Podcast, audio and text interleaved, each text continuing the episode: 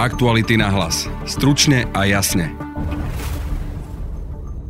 Cítime zodpovednosť za našu krajinu a chceme ponúknuť najlepších odborníkov, ktorých naša strana má. Preto sme dnes na predsedníctve jednomyselne rozhodli, že začneme oficiálne rokovania o vstupe do vládnej koalície so stranami Olano, SAS a Smerodina. Týmto zámerom lídra strany za ľudí Andrea Kisku sa začína naplňať zámer dezignovaného premiéra postaviť vládnu koalíciu na pôdorise ústavnej väčšiny. Igor Matovič. Andrej Kiska, strana za ľudí, vítajte doma. Kým však prišiel k dlho očakávanému rozhodnutiu Kiskovcov, víťaz volieb Igor Matovič neváhal použiť aj nátlak, a to formou poukazovania na zodpovednosť. Ja pevne verím, že Andrej Kiska, Veronika Remišová a ostatní ľudia v strane za ľudí si uvedomujú, čo slúbili ľuďom pred voľbami a že cítia, že čo od nich očakávajú aj ich voliči. No a čiže tým pádom verím, že sa pridajú, ale keď sa aj rozhodnú nakoniec zostať v opozícii spoločne s Kotlebom a Ficom, tak my sa určite zariadíme.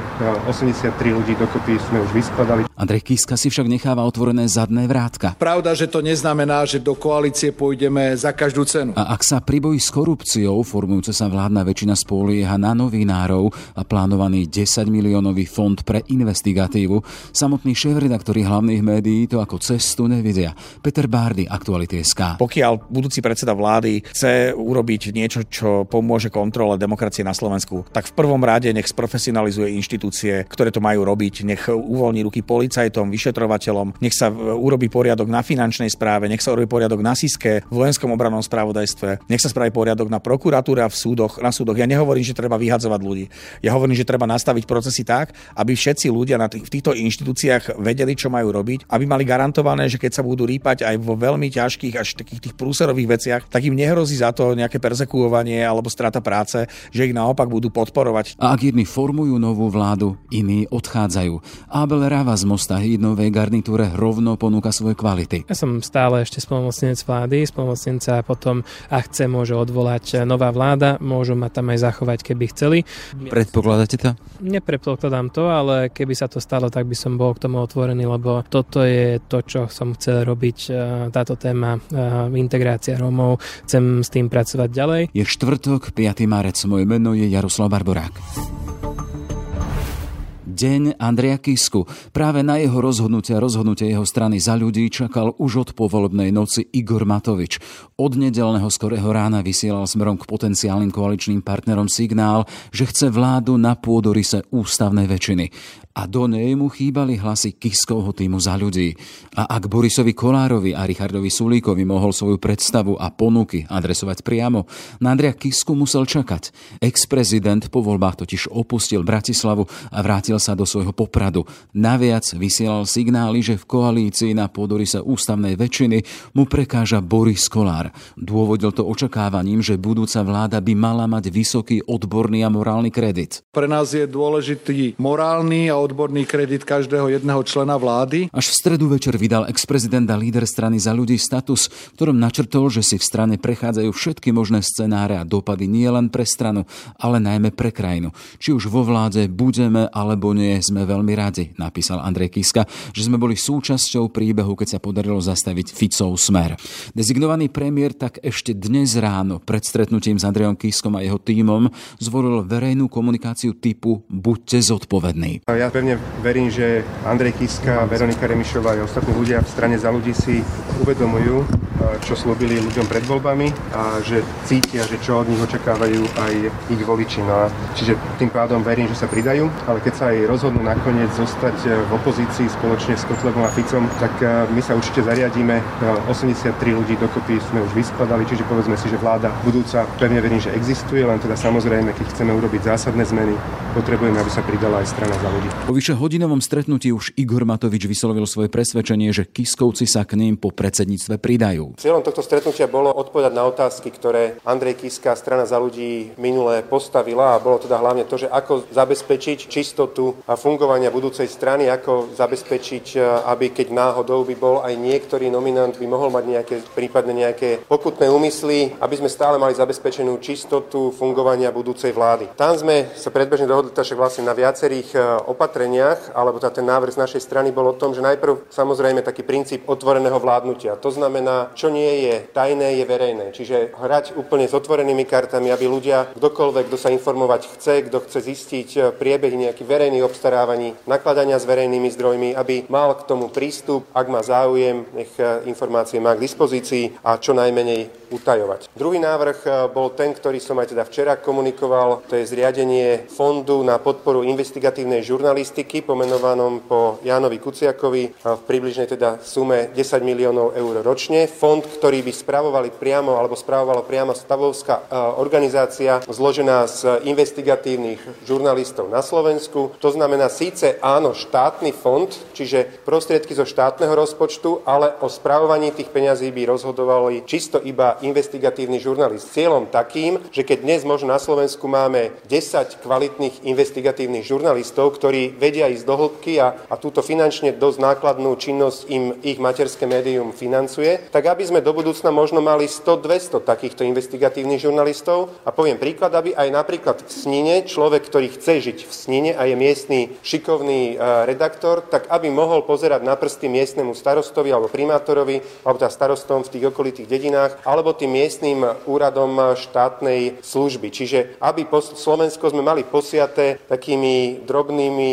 klonmi Jana Kuciaka, ktorí verejnej moci budú pozerať na prsty a budú strážiť e, verejný záujem. Čiže to bol taký nejaký druhý návrh, potom pár takých ďalších návrhov v záujme očisty alebo teda tej kontroly verejnej moci e, tam padlo. Prešli sme si aj konkrétnych ľudí, ktorých e, má k dispozícii alebo ponúka strana za ľudí na jednotlivé posty. Ja verím na tomto mieste v tejto chvíli, že po stretnutí predsedníctva strana za ľudí povie, že áno, ide nám pomôcť do tohoto boja očistiť Slovensko od mafie. A výra dezignovaného premiéra sa naplnila. Predsedníctvo za ľudí rozhodlo, že strana začne rokovanie o účasti v koalícii.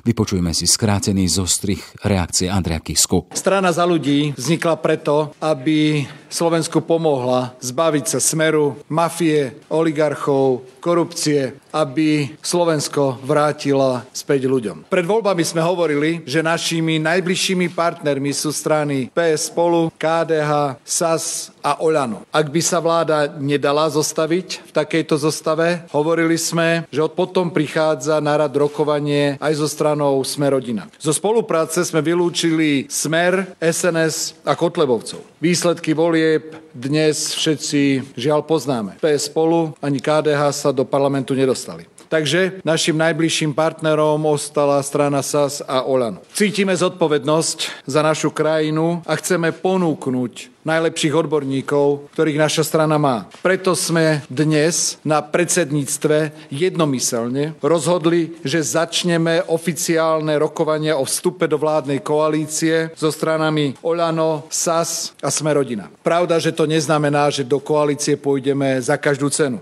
Pre nás je podstatné, aby sa nám podarilo presadiť náš program v oblasti boja proti korupcii, pomoci regiónom, pomoc sociálne odkázaným, sociálne slabším. A pravda, že pevne ukotvili naše Slovensko v zahranično-politickej orientácii. V neposlednom rade aj zabezpečiť status quo v hodnotových otázkach. Dôležité tiež je, aby celá vláda mala vysoký morálny a odborný kredit. O tom všetkom od dnes začnú rokovania s našimi potenciálnymi partnermi budúcej koalícii. Trošku dlhšie to síce trvalo, ale štvorlistok je kompletný, takže samozrejme, že sme radi. Sme radi, že strana za ľudí vypočula volanie svojich vlastných voličov a vypočuli a pochopili objednávku od svojich vlastných voličov, že máme sa dať dokopy, možno nemáme trošku pozerať do minulosti a na škriepky z minulosti, ale máme sa vyhrnúť rukávy a máme zabojovať o očistu Slovenska. Peter Bardy, šéf-redaktor portálu Aktuality.sk. Pekný deň prajem. Pekný dobrý deň. Peter, je tu ponuka zo strany dezignovaného premiéra Igora Matoviča 10 miliónov na investigatívu ako nástroj na kontrolu mocných, kontrolu vlády. Je to zaujímavá ponuka? Pre nás to zaujímavá ponuka nie je. A teraz vychádzam z toho, že budúci pravdepodobný premiér Igor Matovič naozaj chce dobre a že naozaj si myslí, že to takto môže fungovať. Z môjho pohľadu to však taký dobrý nápad nie je a mám na to hneď niekoľko dôvodov. Okrem toho, že tá suma je z môjho pohľadu príliš vysoká a reálne ani ten trh, ktorý na Slovensku je mediálny, by nedokázal túto sumu zodpovedným spôsobom eh, investovať alebo minúť, až po to, že podľa mňa by nemal byť štát ten, kto dotuje alebo financuje akúkoľvek formu žurnalistiky, ktorá by mala kontrolovať aj prácu tých ľudí, ktorí sú napríklad za týmto fondom, alebo ktorí môžu stať za týmto fondom a tak ďalej. Tých, tých dôvodov je mnoho. Čo je to nebezpečenstvo, ak by mal investigatívu financovať štát? Vieme napríklad teda, že RTVS čas svojich nákladov má cez koncesie, ale má tam aj zmluvu so štátom. No a to si úplne presne trafil. RTVS je typický príklad toho, keď politici, ktorí riadia štát, veľmi nešťastným spôsobom dovolili, aby sa úroveň verejnoprávneho média alebo verejnoprávnych médií dostala na takú žalostnú kvalitu, ako je to dnes.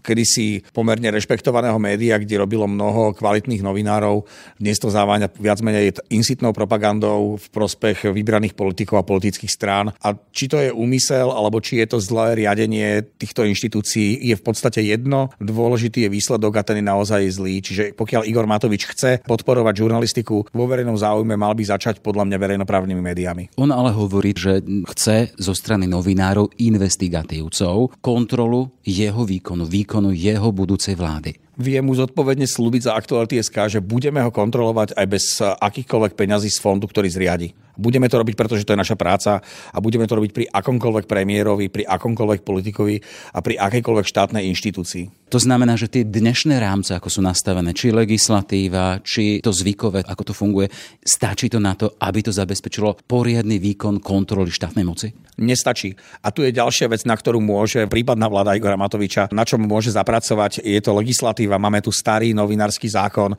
ktorý ani zďaleka nezohľadňuje aktuálne potreby a požiadavky, ktoré naša práca musí, na ktoré musí reagovať.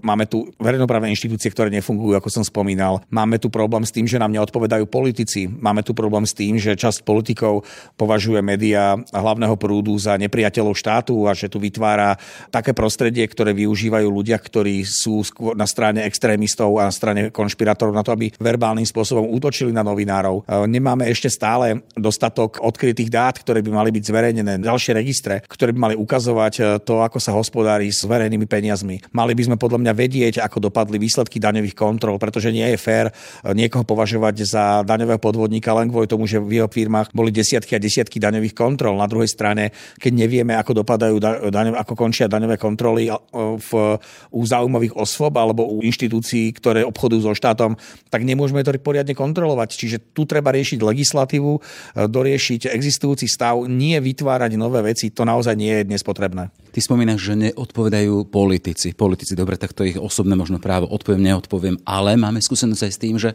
neodpovedajú štátne orgány. Máme tu špeciálny zákon o slobodnom prístupe k informáciám, ale aj ten vyzerá občas, že je deravý. To znamená, že to je ďalšie okienko, ktoré treba napraviť? Áno, treba si jasne zadefinovať, čo je a čo nie je prísne tajné alebo tajné, pretože nie je možné a nie je to správne, a nie je to fér a nie je to ani zodpovedné, aby e, predstavitelia inštitúcií neodpovedali médiám tým, že zakryjú nejaké informácie do levelu alebo na úroveň tajné alebo prísne tajné. Toto nie je cesta, ak chce štát, aby médiá fungovali ako kontrolór demokracie a zákonnosti, tak musia nám dať nástroj na to, aby sme to mohli robiť. Nie, nepotrebujeme na to peniaze, o ktorých by rozhodovali štátni úradníci alebo, alebo ktokoľvek, kto by mal prepojenie na štát. Aké je nebezpečenstvo toho, keby mali rozhodovať o financiách pre investigatívu, pre deklarovanú kontrolu mocných práve ich podriadení štátni úradníci. Dobre, ja to úplne, úplne že zjednoduším. Dnes si zvolila väčšina Slovenska za predsedu, potenciálne predsedu vlády alebo zvolila si koalíciu, ktorá porazila Roberta Fica, čiže Robert Fico nebude dnes e, vo vláde. Vytvorí sa nejaký fond, ktorý dokonca som počul, že by mal nie zmeno Jana Kuciaka, čo, čo zase niečo, s čím ja nemôžem e, vôbec súhlasiť. Čiže vytvorí sa tu nejaký fond, ktorý by mal vytvárať e, finančné zázemie pre podporu investigatívnej žurnalistiky. Čo keď v nasledujúcich voľbách vyhrá Robert Fico a bude on ten, kto bude rozhodovať o tom, že či tento fond bude existovať, respektíve ten fond bude existovať. Budeme si aj vtedy pýtať peniaze od toho fondu. A čo keď vyhra voľby alebo bude v koalícii Kotleba? Budeme chcieť peniaze aj z fondu, ktorý môže kontrolovať Kotleba alebo do ktorého rozpočtu bude aj Kotleba schvalovať financie? Podľa mňa to je veľmi nebezpečné.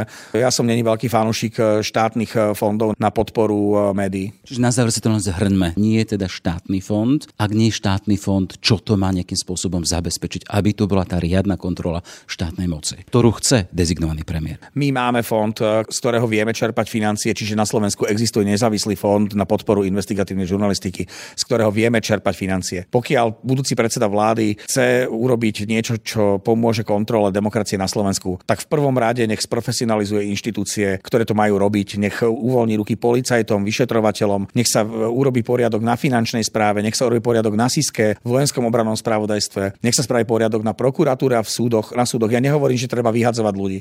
Ja hovorím, že treba nastaviť procesy tak, aby všetci ľudia na tých, v týchto inštitúciách vedeli, čo majú robiť, aby mali garantované, že keď sa budú rýpať aj vo veľmi ťažkých až takých tých prúserových veciach, tak im nehrozí za to nejaké persekuovanie alebo strata práce, že ich naopak budú podporovať. Čiže úrobme funkčnými inštitúcie, ktoré majú bojovať eh, proti korupcii a ktoré majú chrániť eh, zákonnosť a zákony na Slovensku a bude to v poriadku. Na záver už len tento návrh prišiel časovo krátko potom, ako Igor Matovič hovoril o tom, teda, že aj na svojich potenciálnych koaličných partnerov chce nasadiť nejaké tak v úvodzovkách ucho nevieme koho, či SIS, či tajných služieb, aby mali stále ten pocit toho, že sú kontrolovaní.